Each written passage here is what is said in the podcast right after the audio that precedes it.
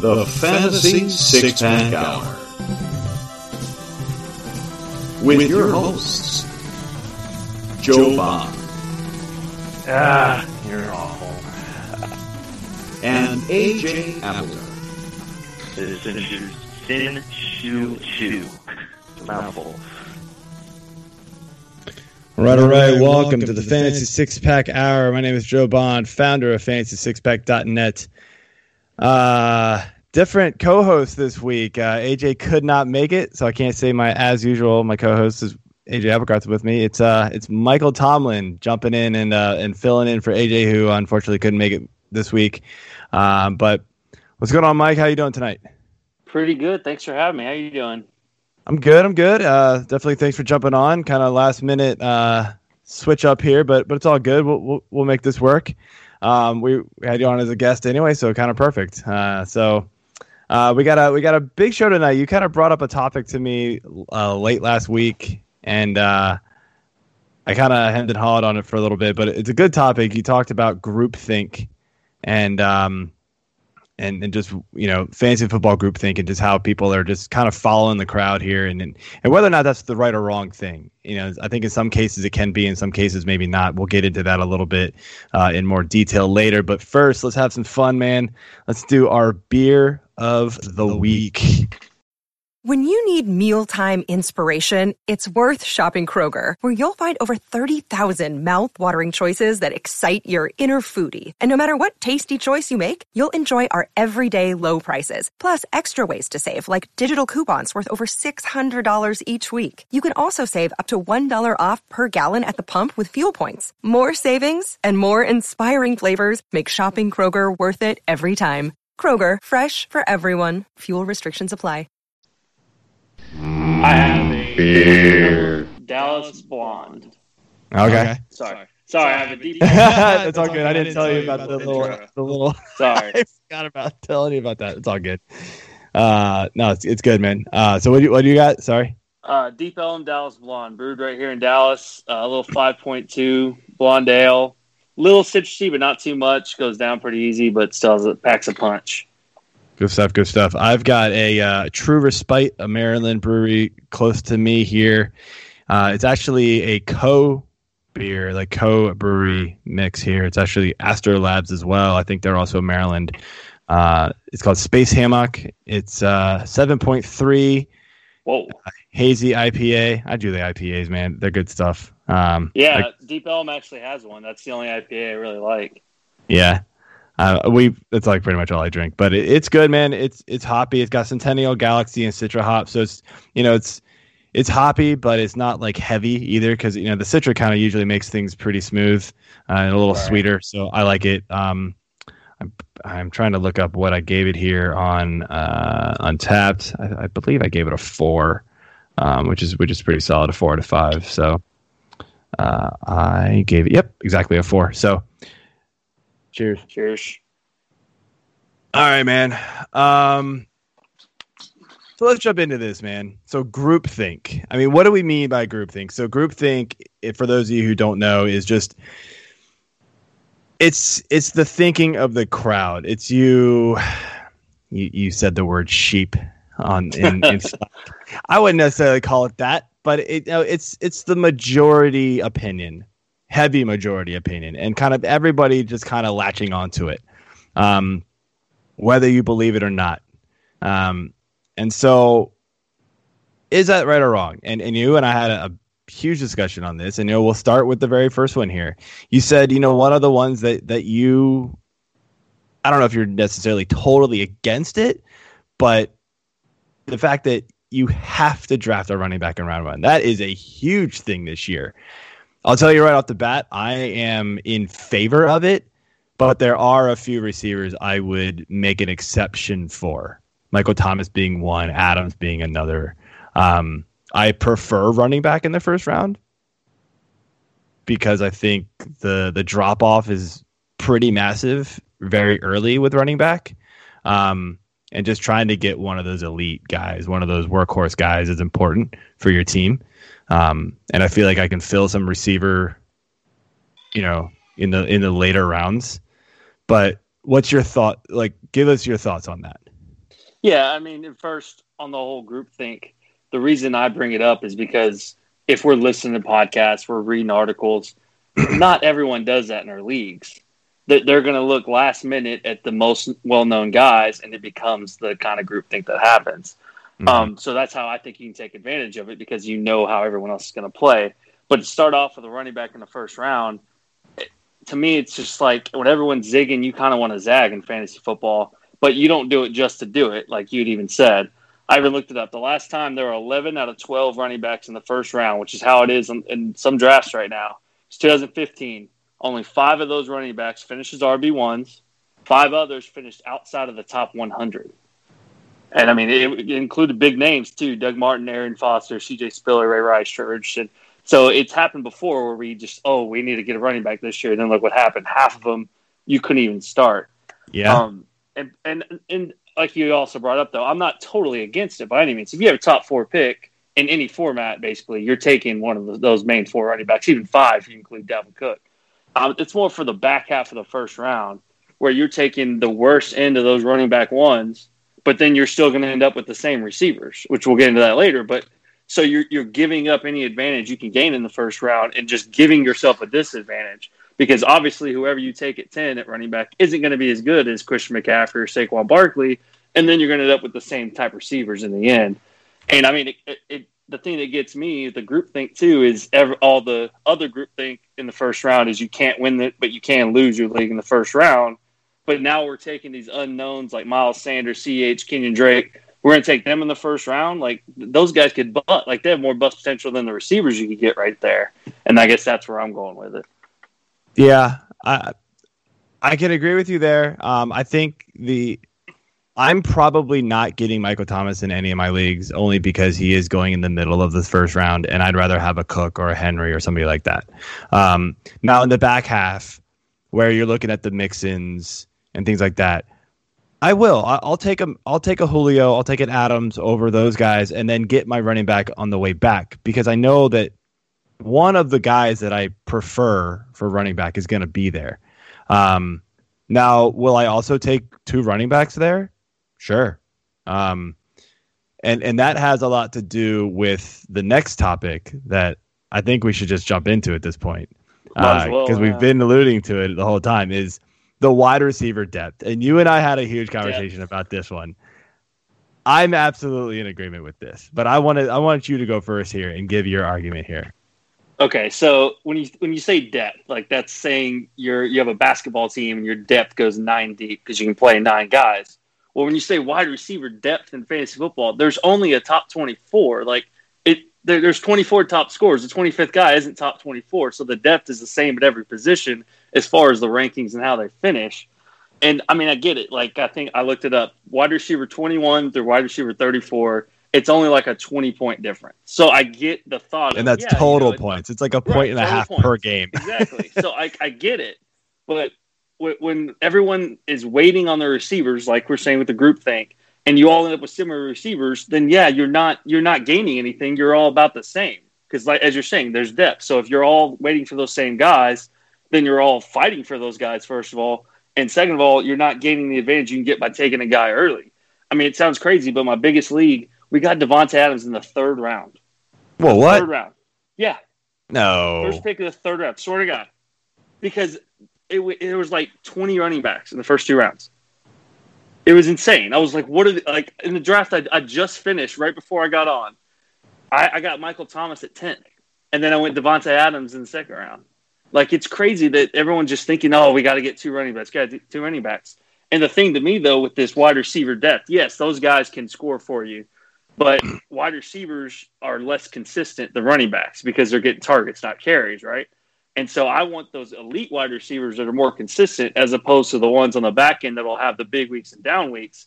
And the biggest thing for me as far as loading up on a receiver early is then when I'm taking my lottery ticket players, like the league winners, which everyone's saying this year, I want to take running backs with those because like if you're taking the J.K. Dobbins or the backup running backs, it's more of a sure thing when that guy can play. As opposed to a receiver, you take the second receiver, it doesn't always work out where he becomes the number one. Might go to the tight end, might go to the running backs more. So that way, if you shore up wide receiver early, then you're just loading up on all these high upside lottery ticket running backs later, and that gives you more of a chance to really hit on something. See, to me, I, I'm taking my shots on the running backs early because, like, if you don't, you are getting left with. In most cases, you're you're you're sticking yourself with running backs in round like what three or four, and I mean at, I guess at best you're looking at like uh like a Mark Ingram, which I guess is okay, uh, but you know then you're getting into the then you're getting into the rookies too. You're getting into the the Jonathan Taylors, which everybody likes. You know, you're getting into the Swifts. You know, who who knows what those guys are going to be? To me, I feel like you can still rely on those receivers you're getting in three, four, five. Right? I mean, I've gotten guys like Allen Robinson, who I absolutely love this year. I've gotten guys, you know, like Terry McLaurin all over the place. I've gotten I've gotten DeVante Parker in around like six or seven. It's so silly. Like Yeah. I know we all hate on DeVante Parker, but come on, I'll take him as my wide receiver three or four in round seven every time. Like that's that's kind of insane. I don't like the guy, but that's that's good value. Um and I'm not having to rely on him like big time. He's my wide receiver three at best in any league I have him in. Um, you know, I've I've gotten guys like Golladay in round three or four. There's guys that I can get there that have wide receiver one upside. Do they have Michael Thomas upside? No, but I don't need it, and I shouldn't need it if I if if my team hits the way it should. To where if you take receivers early, you are stuck praying for an injury ahead of your running back or this guy to completely break out unknowingly. Um, and yeah, we all have those guys in in the middle of the late rounds that we think could break out, but we don't know if they're actually going to do it. I'm not hoping for a breakout from the receivers I'm getting in three and four. I'm just getting consistent production, and even with the guys I'm getting in round five, six, seven, yeah, they're probably going to finish wide receiver two, maybe wide receiver three because they finish outside the top 24. If you want to, you know, get nitpicky with it, but they're going to have weeks where they finish wide receiver one. So I just think that's the way you play it this year. And I've in our early mocks that we did on the site, um, whatever whatever reason we we uh, we kept the same draft order for the first like three of them. I had the fourth pick. I took Michael Thomas in every single one of the first three, just to see how it would go out. And my feeling was he's the safest player after the first top three running backs, and I still agree with that. But I didn't like the way my teams finished. I didn't like my running backs. And I saw the receiver depth and the receivers that were available in those other rounds that I was having to grab receiver or running backs and just hope that they were going to be good. And I'm going, man, I wish I hadn't taken Michael Thomas. I wish I had taken some running backs and like just filled in my receivers with all these quality guys that are sitting here. So I get you with like the wide receiver depth thing. Like, yeah, top 24 is top 24, but you already said it. The, the point per game difference you're getting from even like 10 to 30 is like three and a half, maybe four points a game total. That's not a lot. If you look at the running backs, you know, past McCaffrey, you know, you're looking at between the, the him and like the top 20 or something like that. You're looking at like a like what did I say to you? Like a six or seven point difference per game. Yeah. It's pretty massive. So like you've got to try and go get those guys early. You got to go get the guys that you think are going to be the workhorse backs for their team. Injuries happen everywhere. Like you can't you can't draft fear with injury. But uh, and I mean, I get what you're saying too. Like you don't you don't want to rely on those backs. Although I do think you're leaving out you're leaving out like the Chris Carsons and Todd Gurley's who are there in the third round a lot now. And if that I'll take if that's my running back one and I have two elite wide receivers, I'm good with that. Like, yeah, I'm seeing Carson is- is I'm. I'm seeing Carson creep in around two a lot.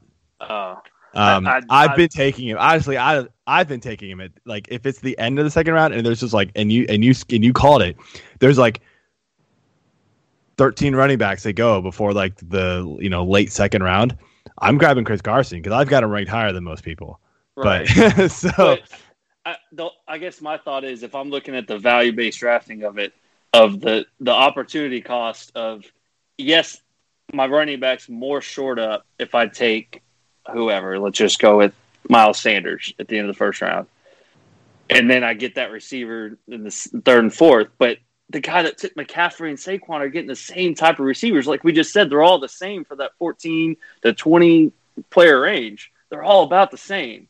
So if you're all getting the same receivers, but I'm losing ten points a week, five points a week, whatever to your top running back, that's where where I'm like, man, I'm just I'm I'm playing with lost money already, right? I mean, it goes to draft order because it's all obviously Yeah. like I said. If you're the top five, I'm taking running back.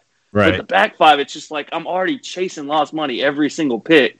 If I'm take the running back that's so much worse than them in the first round, and that's what I, I hate doing. I'd rather have something just I can plug in Michael Thomas, Julio, Davante. I know I got one of the top five guys guaranteed, unless they get hurt, obviously. But I I, I know I got that at least. I got all I mean, the production At, somewhere. at the end of the day, it's all about total points.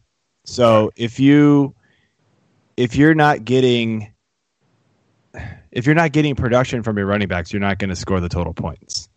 You could have the best receivers, but that's n- not going to carry. I know you're a big fan of him, and so am I. That's not going to carry a James White as your running back one type of thing. we'll get right? to him. That's not that's not that's not going to carry a James White as a running back one. And I get it, like PPR leagues, he's fine, you know. But he is, I mean, he's still inconsistent. I've owned him in my dynasty league for five years now, six years. Um, he's got these weeks where he goes for twenty five, and then he's got weeks where he goes for five, and you're like, what the hell just happened? So like, that's the type of thing where I, I don't like relying on those PPR backs as my like locked in starters. I want them to be my flex guy or my bye week fill in. That's the that's the way I play it, and it's I mean it's worked for me. So like I'm probably not going to change anytime soon. Right. So and I mean that's something to be that to preface everything. You can do you can listen to either one of us or tell both of us to screw off. You can win anyway. sure, yeah, It's just there's- about hitting those picks right. Yeah, So it's not like either way is the end all be all. It's I mean, just it's- preference really. yeah. It, it's all about like, you know, look, I've got the confidence that, you know, I'm able to take some of those late first round running backs. That yeah, they're all, you know, let's let's shoot darts. There, there's like seven of them that are all kind of the same. They're all kind of like, eh, depending on what site you're on, they're all in a different order, right? Once you get past what Clyde Edwards Helaire, probably on most sites rankings, I'd say. So, you know, it goes through like Cook and Henry and then probably him because he's really risen Yeah. up rankings. It, you know, that six seven running back. Once he gets past him, there's like five or six more guys that are all kind of like like let's just roll the dice and see who comes out, right? Right. I have enough faith in myself and confidence in myself that I'm picking the right guy. I'm going to pick the guy that's not going to bust. That's the way And I go. See, Right. and that's why it's two uh, two different strategies because I have the faith in myself that I can lock in the receiver and then find a running back that's serviceable later. And I, I like playing that roll of the dice, I guess, rather than playing the roll of the dice in the first round. So I'm, I'm gonna I'm gonna switch things up here only because like the next one was a, di- a different a different topic, but I want to jump to because I mentioned Clyde Edwards Helaire. I want to jump to the rookie running backs, and I'm gonna say this, and because if you're willing to take the running backs later, you're going after some of those rookies. You But have to, not. but you No, you almost I'm have not. to I'm not though. Because they've okay. got that like workhorse type upside. Jonathan Taylor do they? does. Jonathan Taylor does. Swift probably does. Kerryon's not going to stay healthy. Let's be real, right? Akers does. They're going to get the work, right? So like volume plays, right? Well, okay, so So that's, so the topic here, just for anybody Yeah. listening at home, the topic is Michael and I know what's going on. The topic here is this Clyde Edwards Helaire and all these other rookie running backs that are, I'm guessing in your mind, being a little inflated. Oh yeah, You are not a Clyde Edwards Helaire believer. You were Uh, you hated him. You wanted you wanted Davey Williams so bad. Now you've you've obviously had to soften that stance because of the Williams injury, but Yeah. you're still nowhere near him in in the staff rankings as compared I- to everybody else. I, do, I just don't understand it. Like this rookie, this running back class was not seen as that special all year long. Like I, I'd follow. I don't do Devy leagues, but I follow enough along to see the running back. I mean, the first one's picked thirty second, so obviously it's not that strong running back class. And then I don't know if it's quarantine or what. All of a sudden, a couple months after the draft, oh, this is the best. We need to take all these guys. And then you look at it, and every running, every main rookie running back entered a situation with either an established guy or a guy with similar draft capital recently. Obviously, Damien Williams and Clyde Edwards, that that one changed. But you look at uh, Jonathan Taylor, he goes in there. Marlon Mack was 11th in the league in rushing last year. He had over 1,000 yards. Like, yeah, th- they're just going to discard him. Like he's still going to get work. It's not like it's going to. Yeah. still going to be a, a, a partnership. of I'll say this: they've already said like they're gonna start with Mack, but they're gonna ride the hot hand. Like they're already saying things that are basically like, well, no, I I think I'm going opposite of what you're thinking. Uh, They're already saying things that to me sound like they're making excuses to give Taylor the ball more. And I, yeah, I get what you're saying there, but I also don't think they're not going to just start giving him 20 touches a game. No, Like that- not right away. And that's the other thing is a lot of these guys are going to good teams, the, Yeah. the good teams that they don't have to rely on. That's what that's what I'm getting to. Like even the Bills, who are really a good team now. Devin Singletary averaged over five yards a carry last year. He was on a thousand yard pace. I know he had some fumbles issues. Everyone's blown up on Twitter. Oh, he fumbled. He's going to lose his job. He's still going to get carries. Yeah. I think it's going to be almost the exact same thing as Gore and him last year. Maybe Moss gets a little more. And then you look at the Ravens. They have they had two thousand yard rushers last year, and people think Dobbins just going to come in and take over. No, like maybe no. next year. Yeah, And I think I think a lot more uh, people are, are with you on that one. It's Right. it's the Jonathan he's Taylor slipping right hype that. I, I'm a little off of Taylor just because I kind of agree with you. Mack's not Mack's not gonna. This is a 50-50 split in my opinion at best. Um, eh, you know, maybe 60-40 Jonathan Taylor, but that's not then, a, that's not 60, enough. 40, he's not an RB two. Not enough to me. Um, Swift kind of intrigues me because he. I actually had him and Jonathan Taylor kind of one A one B, and I, I sort of leaned Swift in you know for the draft as the best running back coming out. I liked him a lot in college. Um, didn't go to a great running team, obviously, No. but you know you're talking about there's a guy there, right? But it's on Johnson. Like, how much do we really trust on Johnson at this point? So he's the one who I'm who I have taken a couple of different times in drafts because he is slipping. Like you can get him around like five, six. Yeah, Just- he's going. so he's going pretty now. late, um, in my opinion. Uh, Akers is an interesting one. I don't really know what to make of that Rams backfield. Um, I think if any, I said it, you know, early on when we were doing some of our team previews and stuff like that, and we did the draft recap show. I wouldn't be shocked if Akers was the best rookie running back for fantasy this year. I, I tweeted that after the draft. Everyone Yeah. was talking about Zogas. It's like, well, Akers kind of goes the best situation. Yeah. And then I know all obviously, Damien Williams. every- oh yeah, now. so that changes things, Yeah, but but- before it was Akers, like he was So- in that situation. Yeah, I was kind of in on Akers, but then I'm watching Hard Knocks. They haven't shown him once. I'm like, if you had, if they were really like focused on this guy and he was going to be the stud, every year the rookies is who they really focus on. They haven't shown the guy once. Weird. I don't know if that's just like a okey doke on us or what, but I, that kind of worries me that maybe he's got, well, I don't know, pass pro issues or something that they're not as high on him and they still want Daryl Henderson. Either way, he's not as bad. I mean, what is he, 66, RB 27. I'm not as mad about that. The Yeah. Swift one, the only, I, I, I get where you're coming from. Kerryon gets hurt, but what if Kerryon doesn't get hurt? Last year, this same exact time, every single one of us in the fantasy industry was like, Kerryon's a guy. We want him. He's going to be a stud. Yeah. And then he got hurt again. But I think he plays, he- it, but his knees, man, 12 knees are. If he gets 12 rushes, he gets 15 PPR points a game. Yeah, It's I mean, he can't ever get to that. I, I I like Kerryon. I've owned him multiple times now. Uh, just he can't stay in the field. He's just one of those. You know, he's got chronic knee issues at this point. I just don't know how much I believe in him staying healthy. I mean, I've been surprised before by players all of a sudden randomly getting healthy, but it just doesn't seem like he's he's going to be one of those guys. So I'm kind of with you on the rookie running backs. Honestly, I, I'm not in love with them. I, I don't get enamored by them. I don't get enamored by the rookies as as much as a lot of people do. Um, I, I rarely draft them. Um, you know, it's got to take a special talent like a Zeke coming out, uh, or Right. like Saquon his first year. I, I, you know, I was I was all over him in the first round. I was like, those yeah, guys, no. those guys are special players, like really I think- special players. those guys we knew, I think we're trying to make CH that. I mean, I, I, I looked today at his projections. His fantasy pros, so I'm just going by them, not even my own. Fantasy pros average projections. They have him at almost five yards per carry and nine yards per catch. That's right with McCaffrey and Saquon running, and that's way above everyone else in catching the ball. So we, we think this guy is going to come in and be the most efficient back in the league. That's just not going to happen. So if you're taking the first round, you're taking him at the absolute ceiling of production. Yeah, I, I will not have any CEH on my team. I know I've got him ranked that high, but he's just going to be one of those players I'm going to probably fade.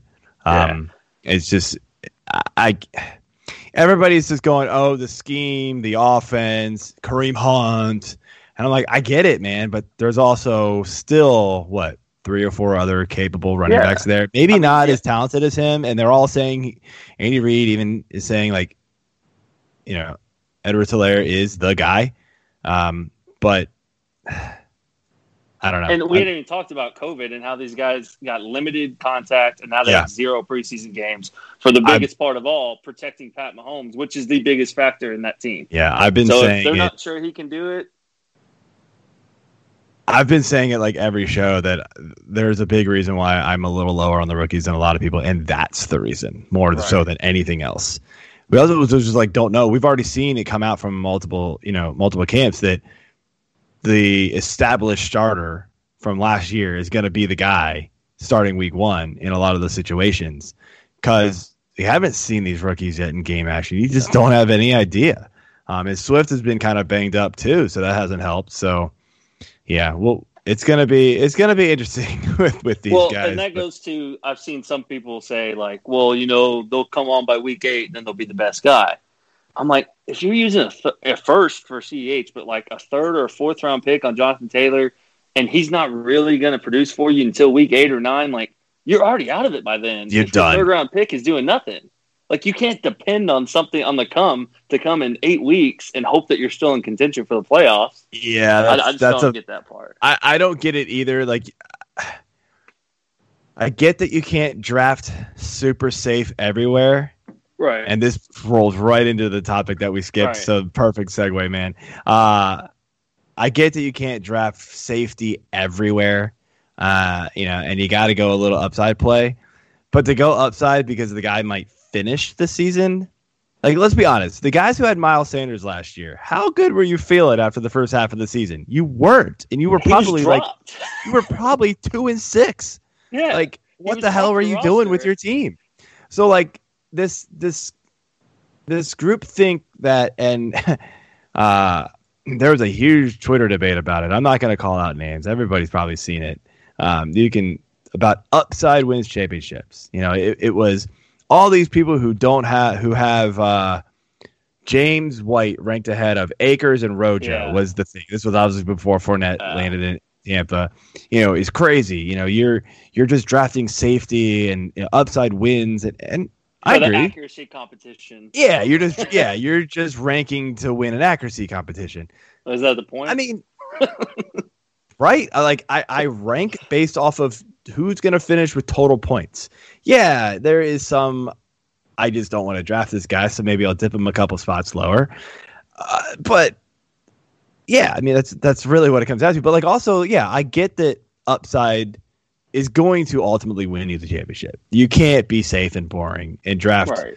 a bunch of James Whites who are gonna, you know, James White's gonna finish what RB late RB two, early RB three maybe. That's fine.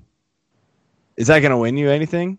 Eh, he might win you some weeks. He's consistent, but you know, consistent enough, I guess. You know, I told you earlier that he's gonna have these like blow up games and he'll have down games, but he'll be kind of steady Eddie in the middle because he's PPR back. He'll catch some passes.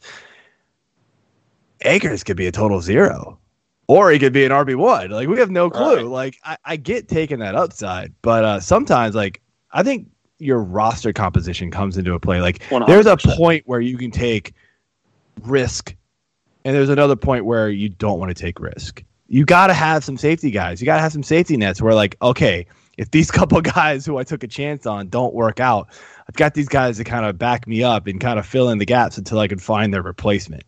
That's my feeling. I don't know how you go about it. No, yeah, of course. And like, so if you were to go CEH, obviously you don't want to go Cam Akers. You'd probably want to go James White. And that's just, and I mean, I, I get Right. the upside thing. It's the term du jour this year, that and league winner. I've, I've seen that more than I've ever, Yeah. I've never heard it until this year. Now everyone's saying it. But I mean, I get it. Last year in my biggest league, we scored the second most points anyone scored in five years in the semifinal, and we lost to the most points anyone scored in five years. So I get it. Upside is how you win the championship. It really is. It's a factual statement, but you can't draft every pick with upside, like you said. And it's weird because you see these guys that say upside, and the guys in that argument you talked about, they both use James White and Tarik Cohen as guys without upside. Okay, well, James White last year, yeah, he was RB 18 in PPR. Tarik Cohen was RB 27. In 2018, James White was RB 7 and Tarik Cohen was RB 11. So those guys are going as the 32nd and 33rd running back in the ninth round. So a ninth round pick that just two years ago in the same offense with the same coaches was an RB one. And in both of those backfields, there's injuries to other backs that were supposed to get more of the early down work. Like, how do those guys not have ups? Like, that's a definition of upside. An eighth round pick that has a safe floor, mind you, and also has already finished as an RB one in that system. Like, I just don't get why that's not upside too. Just because they're not a rookie and they're not a young player, so it's not as fun to talk about. I don't. I don't And everybody wants a new flashy toy, man. That's what it really comes down to. And so. That's, that's yeah, what the, it is. everybody everybody wants to be. Everybody wants to go. See, I knew it. Ha ha ha. Take their Right. victory laps. I get it, man. I'm just not one of those guys. You know, I make fun of you on Twitter with the Rojo thing. Just you know, it's just, just you and I playing. Whatever. That, that one already got to me. it's, it's whatever, man. But like, I don't know. I'm not one to be like, if I get something right, I'm not going to be on there going, ha ha ha. See, I got it all right. I'm actually Yeah. usually one going, crap. I'm sorry, guys. You know, I feel bad because I made all these calls and I get them wrong. You know, you know, or whatever. You know, we all get everything. You all get stuff Yeah. wrong a lot. I'm the same way. Remember a couple years ago, I said that uh, David Johnson was the next CJ Anderson. I was year early, but that year that I said that he was the RB one, so that didn't really work out. Yeah. uh talking about upside, we're we're getting uh we're getting a question on Periscope from uh Tim the Head. He's asking about Calvin Ridley. Calvin Ridley's got a lot of got of got a lot of hype around him this year. I like him a lot, man. I've got him like wide receiver 15. I don't know where do you where do you have him in there? Uh, I don't have my ranks right in front of me. I have him right around there. I just know every time I'm about, I even am close to taking him. I know Robert Woods is right there, and I Yeah. have Robert Woods. I have Robert Woods as one like a top seven guy. I've got Robert And Woods I in the top 12. and it's always like one of those where I can take Ridley and hope Woods is there on the way back, but I, I that's happening less and less. Yeah. so. I've been going Woods. Like I, I don't mind Calvin Ridley. Uh, I do think his upside is a little like people think his upside is more than it really is. Let's see, I have him. I mean, Yeah, he I was pretty monster last year for a few for a stretch of games. He was like wide receiver two for like a four or five game stretch, Yeah, right behind Michael sure. Thomas, and then he got hurt, and it just like went downhill from obviously downhill from there. He was out, but uh, uh, I ended up losing my dynasty league because he got hurt. Like I would have won the championship had he stayed on that roll. I was just Oh, I was like I was steamrolling people because he was he was just he was doing like thirty point games, man. It was awesome. Yeah, So I mean, he, he has he has that weekly wide receiver one upside for sure. absolutely, It's absolutely. just it's always going to be tough, even if he gets more targets than Julio. Julio's number one. Right, And yeah, so it's, gonna be tough, really to thrive. He's going to take over. But hey, you know, there's lots of offenses that have two wide receivers that can thrive, and, and I think Oh, the sure. Falcons is obviously one of them. You know, they can have two top ten guys, top two two top twelve guys, whatever. um, and I think Ridley's clearly right there now at this point, year three, Yeah, right? Year I have three for him. wide receiver twelve. Yeah, year three. Yeah, I think that's right. I mean, if anything, year three is you're you're really supposed to take off, and he was already starting to do it last year. So like, we can see really big things from Ridley this year. Um, yeah. and, like and, I, you know, I, and Julio. sure. I love Julio, but Julio is on the decline. I mean, there is no doubt about it. He's still top notch. Like I'm not gonna knock. I'm not. I'm not saying Ridley's gonna finish higher than him, but there is a point where Julio's gonna have some games, and you're going like, oh man, what the hell happened? It's gonna happen. Maybe not this year, but it's gonna happen. It's gonna happen soon. It's just gonna all slap us in the face, man. So I mean, Yeah, he, he, he is might year fall thirty. off a cliff on us. Yeah, he is year 30, so it's coming right around. So I know receivers can last a little longer than running backs, but you know that's that's what we're looking at. So hope, hope Tim, hope we uh, hope we answered your question there. Um, so yeah, upside, I get it. I think I think you go for upside in certain spots. Um, I actually sure. did a I, I did a mock on Monday night on a podcast, and um, we were just doing the fantasy pros thing, and it was kind of a weird a weird draft. Like we were picked five, and uh, we took Cook, and then came back around, and uh, I didn't like it, it. I didn't like the running back, and that came back to me. So I was like, you know what? I'm not reaching. I'm not reaching for a running back just to go running back, running back. I went, I went with uh, Allen Robinson, who I really like this year. He was like wide Oh, receiver too. Six or seven at that point. So I was like, okay. Uh, but there was a sl- there was a whole ton of running backs that went more so than I thought would have gone. Um, but I came back around. Luckily, got Carson in the third. Um, at some point, like I forget who our second receiver was. I was I was happy with it. It was a, it was another like good, safe. Oh, I think it was Robert Woods. I liked Robert Woods.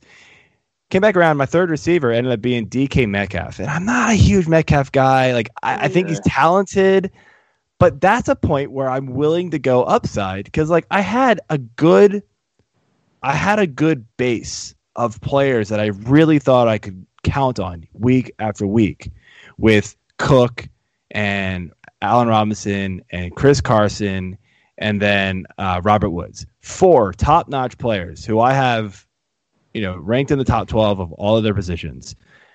I I was like, okay, you know what? I'll, I'll take a chance on DK Metcalf. I know there's some other safer receivers I can take to kind of balance it out later. And we ended up getting like Julian Edelman. So I was like, okay. Uh, in Yeah. a full PPR. I was like, yeah, there you go. I mean, it worked out perfect. I've got the huge high upside, and then I've got the safety net with Edelman to where if Metcalf just kind of busts, I just go, whoop, just swap him in. Just, switch go, right in, I'll yeah. just take my 12 or 15 points from Edelman every week because of the, you know, the, the catches he gets. Um, Right.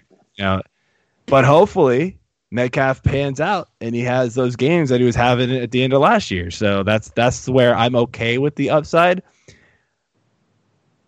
Yeah, I, I'm with you. Like you can't, you're not gonna win in round one or two, but you can lose in round one and two. Sure. You can you can take some huge risks and just you're dead. You're dead in the water, or unless you get super lucky. I mean, it happens. I've had it happen to me, uh, but it's it's pretty rare when you lose those first few guys, or at least one or two of them. You're you're dead in the water. There's nothing. Yeah, I mean, there, there's greater than zero chance CH isn't even as good as James White.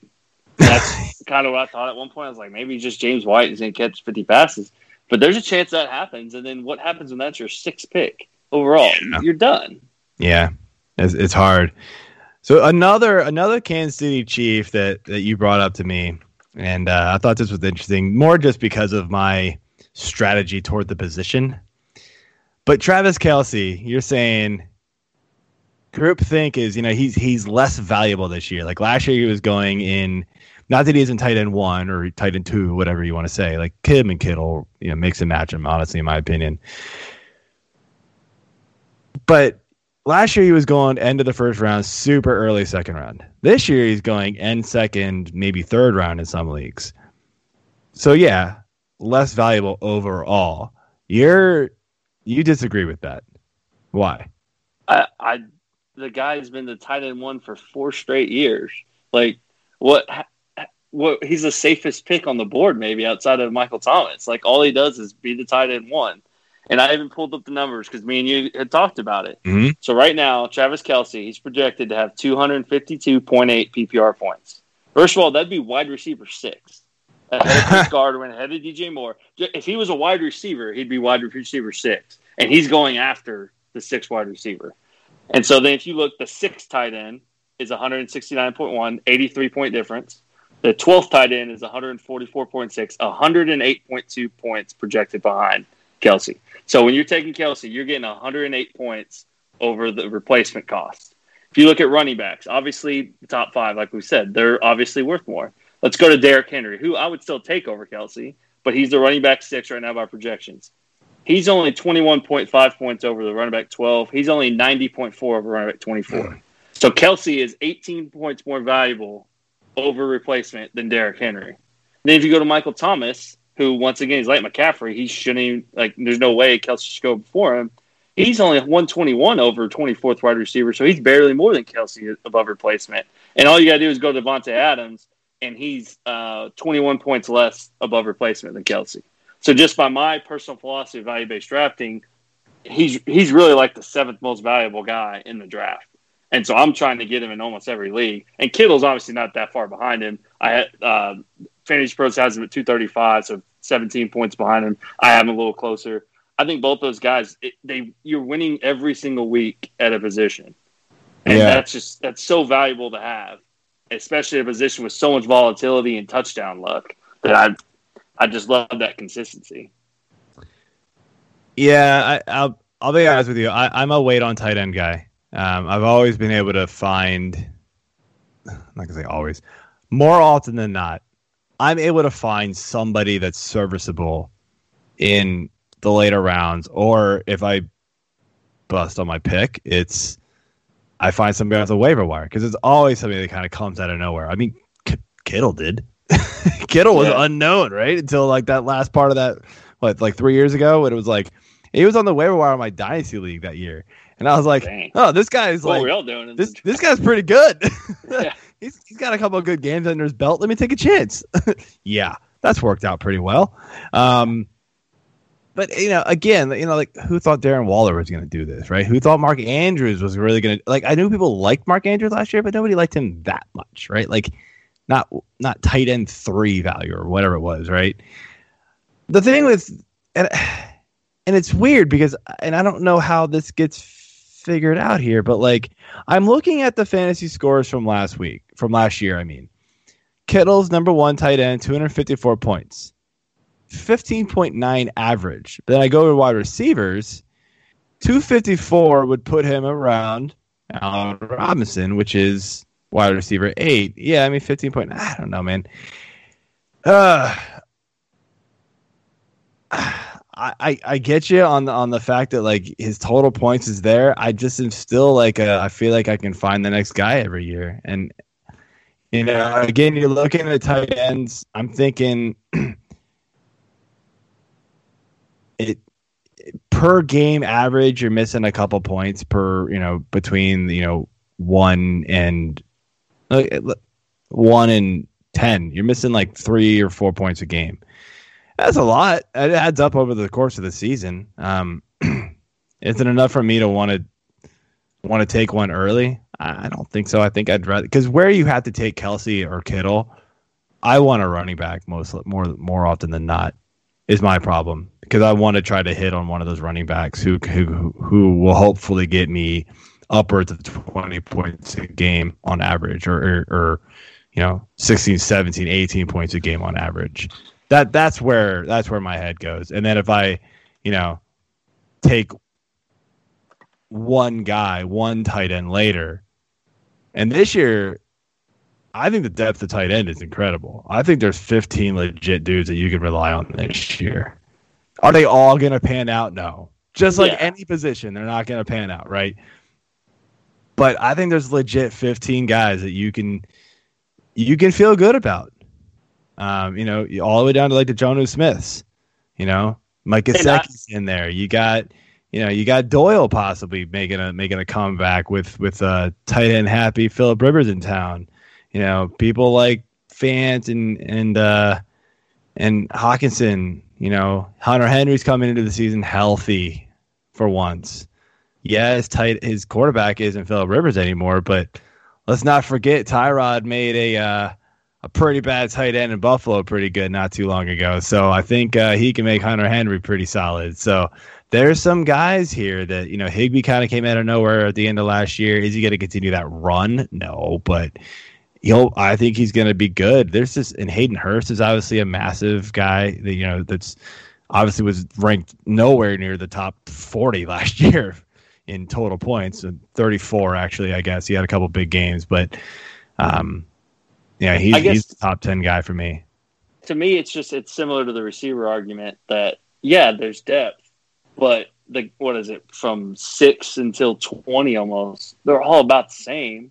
And even those guys after Kittle, Kittle and Kelce, you got Waller, who's obviously going to give up a lot, a lot of targets. How many pass catchers they added? You got Andrews, who had a, very unsustainable touchdown rate, along with Lamar's unsustainable touchdown rate. and then Ertz, who they got Goedert, and they've been featuring him more. Maybe the hurt receivers are going to help him out more. I just think it's such a it's such an advantage you can gain, a known advantage you're gaining, as opposed to what I said, where you said you're going to take a running back and said, well, that's a disadvantage to what everyone's pick. And that that's why I like gain. I'm winning the position. If I if I get Kittle or Kelce, I'm going to win. Except obviously play the other one, but you're winning every other week. And then at the end of the at the end of the draft, instead of drafting two of those lottery ticket tight ends who you never know when they're going to score, they get the eight targets that week, and you're mix trying to play mix and match. You can draft those running backs that are one injury away from being that RB one that you need. And I, I, I just prefer that route. I guess it's safe safety first, so that can take upside later.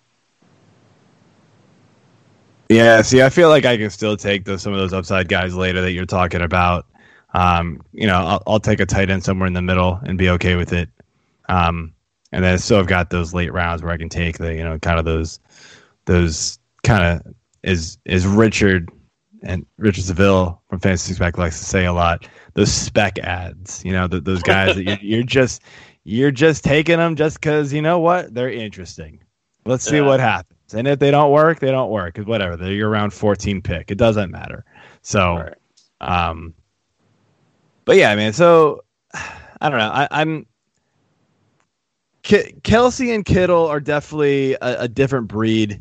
Um, if they weren't basically receivers, then I don't think I would even consider them. I have looked really hard at them in every draft because they're sitting there staring me at the face. Um, I just have never pulled the trigger. I'm always just like, you know what? I'd rather take this guy and hope he just like becomes a, a, a total stud at the running back position, and then I don't have to like hope that somebody three rounds later does the same thing who I feel way less confident about. And but yet I feel confident about getting a Hayden Hurst in around eight or nine or ten or whatever. Now he's going way earlier than that now, but that was Yeah. two months ago. Uh, I had Hurst on all my early teams. Yeah. And If now it's like I can't go anywhere near him because he's going around six. And I was like, damn. All right, well, never mind that. so the Hayden Hurst train has taken off. So yeah, I mean, I think that's pretty much it for groupthink. But I mean, a great conversation, man. I, I'm glad you, glad you brought it up. Um, you know, it's something that people really need to consider. You know, don't just don't just follow the crowd. You know, look, listen to everybody, not just us. There's a lot of people out there with with great opinions. Um, you don't have to just do what everybody else does just because that's what everybody else does. And if you do something different, you're going to get ridiculed in your draft. You know what? Yeah. How many times? It's your made- team. How many times have I made want. fun of Richard after the draft and be like, dude, Richard, what the hell were you doing? He's won the fantasy six pack league twice. I'm like, how the hell? he just does it. So he's one of those guys, man. He he's he zigs when everybody else is zags, right? You know, it, it works. Yeah. Um, I mean, just I think our, our two mindsets just show there's many ways to share the sheet. It's just ha- have your have your process in place beforehand, Yes. so that you know how you feel about the guys. Because obviously, both of us do it completely different ways in multiple aspects, but we end up being somewhat successful. Otherwise, we end play in twenty something leagues each. yeah, and and another example, like Tim, who who we answered the question for about Ridley, he said something a little earlier than that. Uh, he said, you know, picking twelve in a twelve man league, uh, thinking about running running back because wide receiver is deep this year. Now he I, he must have missed the earlier conversation. No big deal. Um, but you know, I just said, you know, I personally tend to agree with you. Go running back, running back. You know, get your two top guys. But at the same time, like if Adams or Julio is there, like I I'd probably pull the trigger on one of them at twelve because the receivers are getting back, coming back at you at what pick? What would that be? Thirty six. Oh yeah, Pick thirty six. I mean, yeah, you're probably going to get some solid guys, but you're not getting. You're DJ not. Moore. Robert You're not. Yeah, you're you're not you're not getting a Julio and Adams at that point. You know, now if Julio and Adams are both gone, and you're looking at like an, you know, I don't know. Say you are looking at Allen Robinson at the beginning of the second round. I don't know if I do that. I like Allen Robinson, but I don't think I'd take him that early. Yeah, Uh, I, I try. I, I mean, I'm the same with Kelce. I'm not trying to take him at 13 or 14, although I think he's valuable enough. Probably. I'd rather take him if I go McCaffrey or I go Saquon early, then try to get Kelce or Kittle at the end of the second round. I think the running back the running running back strategy works a lot better if you have a top five pick, maybe top sure. six pick. Because then you can get a good slide. solid receiver coming back who's basically Right. at that point the value like you're saying the value at receiver at that point is kind of the same at the middle to late second round as it is Exactly. the early third late middle third round. You're getting the first pick of the litter, and then everyone's following you, and the running backs are worse.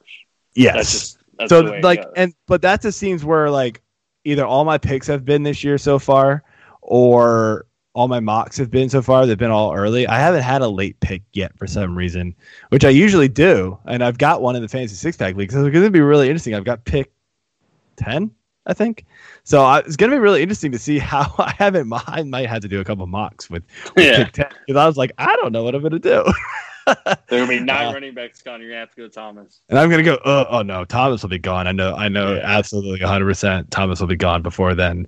Uh, but anyway, all right. So that's it for groupthink, man. I think we kind of hammered that one out. That was a good talk, though. Let's finish up here with some news and notes for you know things that have been kind of going on the last week or so that AJ and I have been able to cover, or very recent news per se. Um, we'll start obviously with the biggie, Leonard Fournette, cut by the Jags. I mean, we heard of the possibility for a long time, but I I, never really believed. I never really believed they were going to do it. Yeah, I was. Like, there's no way. There's no way. Like they're just gonna run him into the ground this year and then be like, "Peace, go try to get money with like shot legs." Um, they, they were gonna try to pull DeMarco on him, right? Yeah, he's too good. I think they're trying to tank for Trevor Lawrence, and they're just like, all right, I guess. you, Uh, might, you well, yeah, win too many games, and you can get out of tell they're trying to do it. They've they've already traded Trade two more everyone. defensive players. They're trade Yeah. defense at this point. So now that their defense was ain't good in the first place, now it's even worse. Yeah. Uh, Fournette, so he gets cut. Um, so let's start there. Jacksonville. What do we do with this backfield now? Who who's the guy? Stay that- oh, away. right. I mean, guys Chris are going to get drafted, right? There's Armstead, there's. Zigbee, there's uh, James Robinson, there's obviously Chris Thompson, right? Chris Thompson, I don't think his role changes. No, His role is his role, but who's the guy that's going to get the carries? Who would be somebody you you know you you try to go after maybe in round eight, nine, ten if he's sitting there like yeah maybe all right let's take a shot let's see what happens. uh, who's the guy that's going to get the carries? Gardner Minshew. Minshew. I think he, his rushing goes up. I, I mean, the rest of those guys do nothing. We saw Armstead last year; he kind of handled it, getting the workload. Did it? Maybe they just Chris Thompson gets every pass now, so maybe he's worth a late round Yeah. flyer in a PPR. And then uh, Devin, I can't say his last name. I mean, the guy's been floating around the league lately for a couple years. I just, yeah, I'm, Thank I would, I'm, I'm not Thanks, going Jeff. to waste a pick on those guys. Yeah, thank yeah, you. I, I'm not. I'm not. Uh, I'm not really going after him either. But you know, at some point, if they're around like 13, 14, I'll be like, yeah, sure, why not? Click. well, Uh, and it's probably Thompson, Thompson maybe because they're going to be losing every single game by 20 points. right. So he might get 10 catches a game. And we might look down at the end of the year and Chris Thompson had like 80 catches for 800 yards or something crazy. and But I randomly snagged him in every early league just because he was sitting there, and I was like, you know what? I like Chris Thompson. Sure, why not? Redskins home. Scott, Scott Fishbowl. No, no longer. I took my helmets away. They're over there. Oh, sorry. The Washington football team. Yeah, they are no longer my team until Snyder is gone, which is hopefully soon. Um, yeah, so I don't know. I'm not really in on any of the running backs except Chris Thompson in PPR leagues. Why not take a take a chance here and there? But now Fournette signs with Tampa. Obviously, uh, you were a huge Team Rojo. Uh, we were on the show here last week with John Hansen, and, and I, I called your name out. I was like, yeah, you know, what do we think about the Tampa backfield? You know, Team Rojo, our, our, our guy John LaPresto. lo- Uh, I said John LaPresto and Mike, Michael Tomlin. You know, they they love him. Uh, what uh, what do you guys what what are you thinking here with Tampa now? Like is this Fournette's job? I mean, you can't trust anything Arian says because he Right. lied already about Rojo, and then he came out again with today and said it's Rojo's backfield, Fournette's just depth. Okay, so it's basically going to be whoever Brady wants back there, Yeah, and who knows that's going to be. That could change week to week. I mean, it, does Rojo make the team? Is there a chance they cut him now? If they're Mm. saying they're going to keep McCoy too, I, I mean, there's so many guys there now. I don't see how they ro- they keep five on the roster. I, I, don't, know what the I don't know what. The I think Ogunbowale is gone. I don't think I don't think he makes the team at Yeah. all. Sucks because I like him. I like do his like talent. him too. I, I, I, I I've never understood why they didn't just keep with Rojo and, and Dari and just roll with that. But then they draft Ke'Shawn Vaughn. What is he going to do now? Return kicks only? I, I don't know I what. don't know, I don't know what Vaughn's gonna It's full either. on New England Patriots mid to 2010s where it's going to be a different guy every week, and I'm I'm uh, I'm gonna stay away from that too. Yeah, I think I put I think I put Fournette at running back like thirty four, even though he's I, with Tampa. I think I I just moved him up to around 30 and just I haven't I- decided fully what to do with it yet. there, I've got him in my dynasty league that I was talking about. I about, got one too. and uh, I I put him out there on the on the trade block. People are like, "You want a third rounder for him?" And I'm like, "Go to hell! I'm not trading for a third round rookie pick. He's better than that, dude. Come on." I Um, traded I traded him Keenan for Saquon Barkley. Remember in the other is that? Yeah, in that. oh, I got I got rid of him at the perfect time. Oh man, that was that was awesome. Um, that's hilarious. He's- Oh yeah, he yeah yeah he was like, what the hell? He was like, yeah, he tweeted this immediately after he got cut. He goes, remember when my team was good? I was like, yeah, let's go to Saquon, you moron. you gave me Saquon for CeeDee Lamb and Leonard Fournette. He wanted he wanted contracts. He wanted he wanted he wanted money. He wanted You he need wanted flexibility. wanted salary cap, which I don't blame him because that league's gonna be weird. Uh, yeah, I'm with you, man. I, I don't really like the Tampa backfield at all at this point. I just I was sort of starting to buy into Team Rojo. Uh, just now nobody. So it's Yeah. whatever. Uh, next up here, Alvin Kamara. He had some contract issues. Uh, there was talk that he was going to get traded. There was talk that he was going to hold out. He hadn't practiced for like three or four days, something like that, and nobody knew what was going on. Turns out it was actually like a back issue, and he got like an Yeah. shot, which is kind of crazy. Um, but Kamara's come out and said that he's gonna play. Uh, you know, and that you know they were they were close on contracts according to him, but now he's like, I don't know what the hell's going on, but I'm still gonna play. Um, so I think he's fine, but I mean, you never like to hear contract issues with players. Like it does kind of sit with them all season. It feels like in some cases. Sometimes it's motivation. Sometimes it's like, well, screw you guys. But you know, like, what do we think with Kamara here? Are you dropping him at all in your rankings, or you still got him like five? I I still got him at four ahead Okay. of Cook. Him ahead of Cook? He Okay. might drop, yeah. And honestly, the contract, I think Peyton and that whole organization, they know they got a rapidly cl- closing window here that they need to pay him. He, they need him on their team to to contend. Like he's Drew Brees' outlet. That's what makes their offense really run. That and Thomas. So I'm not worried about that as much. But to Well, get an this epidural- year only, pretty much, right? Brees is gone after this year. Is the last year, right, right? That's what I'm saying. Like why? Like this might be the last year you have with him, so why you're gonna want to keep him.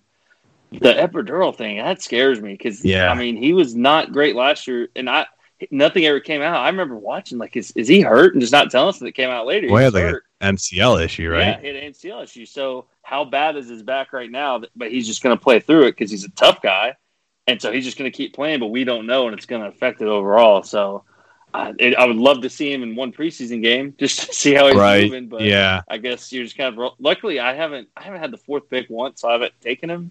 But I, I would. I would probably lean toward Cook or Thomas. I've got I've got the fourth pick in a draft coming up next week, uh, and it's with a bunch of other uh, analysts and stuff. Where it's like a whole Maryland Oh, type yeah. league thing. It's pretty cool that we're putting together. Um, and AJ's actually in. I've got the fourth pick. I'm absolutely going Cook if if he falls to me. Like if he's the one, that, you know, I'm expecting obviously CMC, Barkley, Elliott. Like those are the top three, right? And then I'm going Cook. I just you know I had this conversation when we when when I had the fourth pick on the mock uh, Monday night. It was Kamara or Cook, and the reason is I'm just not really sure what to think about Kamara right now with all this going on. And yeah, Cook has his own injury his, issues, but we know when he's on the field, he is a total beast. right. Um, so I'm I'm fine with it. And that offense runs through him. The offense doesn't run through Kamara in in in New Orleans. It runs through Brees and Michael Thomas. It's weird you say that because it, it, I just had like an epiphany. I would rather have the guy who's kind of a wimp that sits out when he's kind of hurt rather than the guy that plays through it because then I start the guy. You're stuck trying to play starting him. and he doesn't perform as opposed to Cook. As soon as he's hurt, he just doesn't play. Which okay, I'd put someone else in. But with Kamara, you're always going to start him because he's always going to play, and you never know. what yeah, I just think that. with Cook, like he's one of the, and we did it in the mock randomly, um, and I've done it in a couple of different leagues. I've in one other league, I got him. You've got to, you've got to like he's he's the one person I'm handcuffed.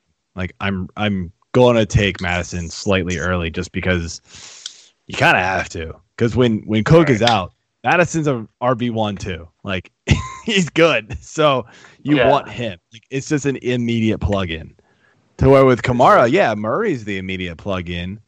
Um, but like you're saying, Kamara plays through it a lot, so that's that's tough. That's hard, and you're just tough. stuck starting Kamara because it's Kamara, and you have to. And then and then that's the week Murray has 30 points, yeah, and you, and Murray's on your bench, even if you have him because Kamara was playing. exactly. So, all right, a couple more things here. Obviously, last week, David Montgomery carded off the field. There was a bunch of um, bunch of noise about that really early. It was oh no, you know, non-contact injury. He's done for the year. Turns out to be a groin strain. I actually haven't heard what like grade level it is. Maybe our Bears fan behind the scenes here can tell me if he knows, but uh, uh, it's just one of those like David Montgomery wasn't really high on my board anyway. I know a lot of people liked him because of the volume he was getting, but now with this, like I'm I'm really just dropping him on my rankings pretty hard. Are are you in agreement with that? Yeah, he he's one of the guys that I was actually targeting when I would go receive like top end receivers early just to get a safe volume running back. Yeah. So I can put in every week. 250 carries, sure. Right. He's giving me 10 points every week, compliment my elite receivers. Now I'm, I'm hell, I, I want Cohen more than him for sure in any PPR setting, just because. I mean that kind of soft tissue, like you said, that that could nag him all season. Okay. Uh, six to. Wait, what? Six Two to to four. two to four weeks. Okay. All right. So, all right. Oh. Sorry, man. You said that. Said that a little weird, man. Just don't yell at me on the, on the mic, man. It's fine. All right. Quick last ones here. We got four more quick ones. Tyrell Williams out for the year. You know, a lot of people going, "Oh, Bryan Edwards." You know, I, was- I kind of like Bryan Edwards in the first place. I wasn't really drafting him in a lot of places, but I think he had talent. Um, I I don't really know if I'm loving this offense in general. I don't. Besides Jacobs in Waller, I- like Honestly, I think I think Jacobs could see an uptick from this. yeah, just because they, they can't stretch the field as much, and so they're going to have to dump it off maybe more because he was. I mean, I guess Ruggs is still there, but who knows Yeah. where that's going to go? Rookie, no preseason. I, I could see Jacobs getting an uptick. I don't think it's going to be Waller, but I mean, I'm hoping it's Jacobs. I, I really like him as a player. Yeah. I'm not drafting as much because I don't really see him catching 40 balls like they keep saying. yeah. But I, I've heard seen multiple 60. Times, yeah, I've seen multiple times the theory that Gruden's mad he didn't win Rookie of the Year, and so Gruden is crazy enough to push an agenda like that and make sure he catches 40, 50 balls. So let's see on that one. Uh, yeah. So the next one here is Mohamed Sanu. Kind of surprised, man. Cut from the Patriots. I was not. I don't think a lot of people saw that one coming. Uh, he was a second round pick trade last year for them. That's yeah, quite possibly the worst trade Bill Belichick has ever made. I mean, yikes. it's it's pretty bad. I, I think you saw how much they paid and gave up for Antonio Brown and Mohamed Sanu, and the production they got was pretty alarming. Yeah. But Julian Edelman, I mean, N'Keal Harry, who else baby. throw to? N'Keal Harry. Ah, I like Yeah. it. I like it, dude. And him and Cam are actually working on the side before I think before camp started. So I, I think there might be something there. That that's a guy who later on I'm taking a I'm taking a a, a chance on as just like a flyer pick. right. Once I've got my established guys, if N'Keal Harry kind of is in that range where I'm like looking at a receiver and he's sitting there like, yeah, I'll take him. I, I Yeah, I, I, like him a don't lot. mind him, but I think the Sanu target loss goes more toward Edelman and probably James White more than it would. Ha- Harry's was locked in. Now Edelman probably gets more than I. I I'm gonna bump him up my projections for sure. Yeah, yeah, I I, I, can buy that. Uh, a little uh, beat writer talk here. The Packers apparently want uh, MVS to be their number two. So all that uh, Allen Lazard talk early on may be a little overblown, but I'll, I'll believe it when I see it. I was telling Jeff earlier. I was like, because he mentioned this one, I was like, so yeah, I mean that's what we hear every year, right? Until he drops two passes in the first game, and then Aaron Rodgers Yeah. dead to me and just throws it to just throws it to Adams all game. so Yeah, I, on, I was I was lower on Adams beginning of the year, beginning of the preseason. I, he's got to be number two. I think now Yeah. to me, I think he's gonna have 200 targets. Like I don't see how he doesn't. We never see him as the number one for the whole season when he's never dealing with injuries. If he's fully healthy over 16, I think he's going to lead the league in targets more than Michael Thomas. Just because there's nothing else. I, I I can see that for sure. And then the last one here from beat writer in Carolina, Curtis Samuel, not very impressive this year. This so far in camp, he was dealing with a little bit of injuries, but uh, he's just looked really bad. So I guess Robbie Anderson gets a boost and Samuel moves down your board. I mean, I, don't know what else to do here. I mean, the Samuels is looking pretty poor. Like, I I mean, I'm not really targeting either one of them. It's it's all Yeah, me DJ either. Moore to me, but. Uh, Robbie Anderson and best ball maybe just because he'll have two or three yeah. games with 100 yards and two touchdowns. But I know some people that are big Curtis Samuel truthers, so I, I I'm not one. I gotta you gotta mention it just because of those people. Like, Yeah, just want to buy I, into. I, I never was really into him. He was more of a that's all they kind of got played, and now he's not all they got. So Yeah, they got Robbie Anderson to do almost the same thing. exactly. so, so I, I have whatever. seen that he might he's the Christian McCaffrey handcuff, which I I mean I guess I could kind of see that, but with, I think Mike Davis is really that now. But either way, if McCa- to me it's one of those if McCaffrey goes down, you're just screwed. So it's, no Yeah. one's gonna, no one's gonna That replace team's done. You need yeah, no one's gonna replace what you can get, so you might as well just pack it in. Agree with that. Agree with that. So, all right, man. Well, I think that's all we've got for the show. I want to thank you for coming on and, and sticking around for the whole thing. Uh, it was a good time. So, um, we'll, Well, close thanks for having me. and let and let Jeff close it out.